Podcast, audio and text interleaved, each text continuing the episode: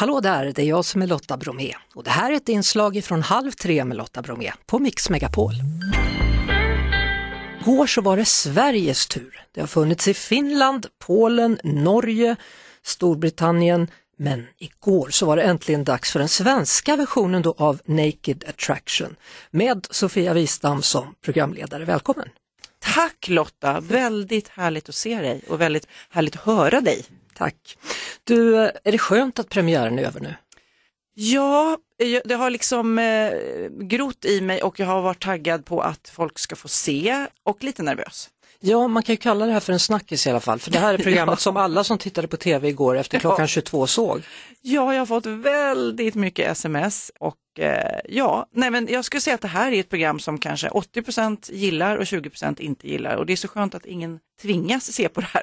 De 20 procenten då, mm. som eventuellt inte tycker om det, vad har de emot Nej, det? Men det, är ju, det är ju kön rakt upp och ner, det är snoppar och snipper som fyller tv-skärmen och det kanske folk inte vill se. Om du beskriver då, för den som inte har sett mm. programmet.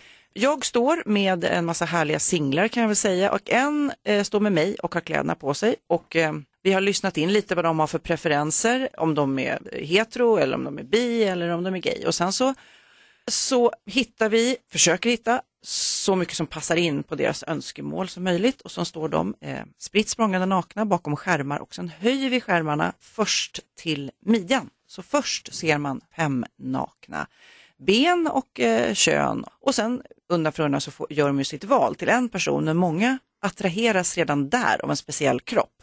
Och det kan ju vara låren, man ser lite längden, fötterna, händerna och könet, alltså vad man liksom har för preferenser. Liksom. Mm.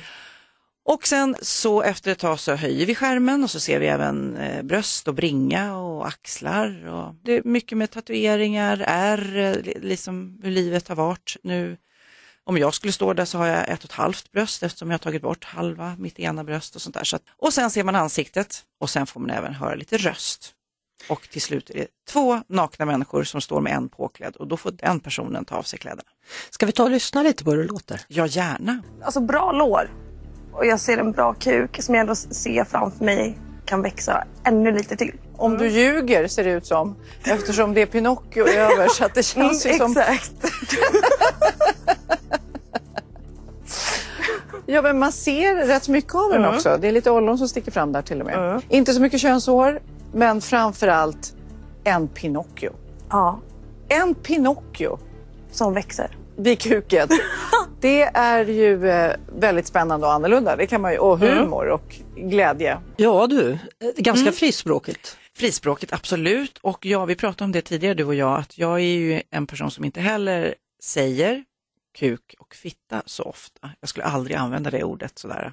Jag var lite nervös, vad ska jag använda? Jag tycker det låter för hårt. Snopp och snippa låter lite barnsligt kanske. Eh, jag vet inte. Filifjong, jag vet inte. Vad ska jag använda för ord? Speciellt eh, tjejernas kön hade jag svårt att hitta. Men eh, då vände jag på det och tänkte att de jag står med, de får bestämma vad jag använder för ord och så blir det så. Så att det löste sig. Det är ovant också att prata väldigt länge om pungar och blygläppar och allt vad det är vi har. Ja, du har väl en röst i örat som säger, kan du, kan du liksom... Prata mer? Ja. Nej men jag, jag, eh, jag stod verkligen med en tjej och pratade just om en pung då, som vi såg framför oss. Och eh, då frågade jag vad tycker du om pungen och hon sa ja men den är jättefin och då hör jag i min lilla snäcka i örat så här, prata mer om pungen, mer, mer och jag bara, men hur mycket mer kan jag prata? Men det går att prata, du vet, eh, behåring såklart, könshåret som vi nästan har utrotat nu för tiden. Vad tycker man om det eller vad tycker man om formen? Och sen så har jag lite sån här onödig nördfakta att spermierna ska ha 34 grader, så är det för varmt så måste pungkulorna sjunka ner och sådana där saker vet jag nu helt plötsligt som att jag har blivit en liten sexolog på köpet. Ja. Men det här ser jag egentligen inte som ett sexprogram. Nu blir det att man faller in på det för att vi använder våra kroppar till det ibland, men eh, egentligen är det här för mig kroppar, alltså att visa oretuscherade och oopererade kroppar som vi ser ut så att faktiskt tjejer ska kunna titta sig själva i spegeln och gilla det de ser för att förstå att det här är det normala. Det man kanske ser på Instagram och så vidare, det är inte det normala. Man ser inte ut som Kardashian när hon är retuscherad och opererad. Du, eh, hade du någonsin ställt dig i en av de här boxarna? Tror inte att jag är så trygg i min kropp. Jag är inte så exhibitionistisk av mig så att jag skulle, som de som står där, strutta omkring naken och eh, jag tror inte jag skulle våga. När, när jag såg det här programmet första gången så var jag ensam hemma. Jag satte på, det hette Naked Attraction Norge och jag var på att smälla av. Mm. Eh, och det var en glad, nu ska vi titta på tuttarna, sa han, fan, ja. och så var det sådär, och du bifil. Och så gick de fram och så höll de på. Eh, vad tänkte du när du blev tillfrågad om det här programmet? Jag satt och gapade, alltså på riktigt med öppen mun. Jag kommer exakt ihåg var jag satt på en restaurang och min eh, chef tog fram det här och sa, ska vi våga och vill du och vi tror att du är rätt person och jag, oh! Sen gick jag hem och funderade och tänkte, jaha, kan jag göra, är det här? Och sen så började jag titta på programmen och så tänkte jag att, ja men det här är inte ett sexprogram, det här är ett nakenprogram. Och då kände jag att ja, men det är lite svårt och jag kände att jag ville göra lite svårt. Jag har gjort tv i 30 år så jag kände att jag gör det här och det kommer väcka lite starka känslor för vissa och då tänkte jag att jag kan nog ta det. Jag har fått några arga handskrivna brev hem och sånt där. Innan det ens sändes, Ja. såklart. Ja. ja, men jag säger än en gång, det här är ju ett underhållningsprogram och det är ingen tittningsplikt. Så om man inte lockas av det här så behöver man inte titta. Tack för att du kom förbi Sofia Wistam, dagens mest googlade person faktiskt. Gud. Så kan det bli. Så kan det bli Lotta. Det var det. Vi hörs såklart igen på Mix Megapol varje eftermiddag vid halv tre. Ett poddtips från Podplay.